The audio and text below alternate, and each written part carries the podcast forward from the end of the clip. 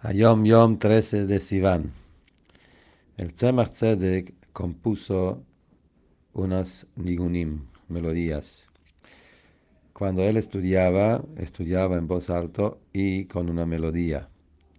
A veces paraba en mitad de su estudio o en mitad de escribir el Mahamar, el discurso de Hasidut, o escribir una respuesta alágica paraba en la mitad y cantaba alguna melodía, alguna canción.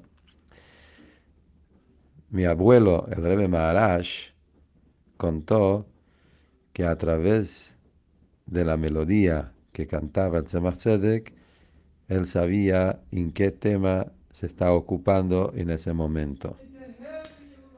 Eso es lo que habla acá sobre el tema de, del canto, de música.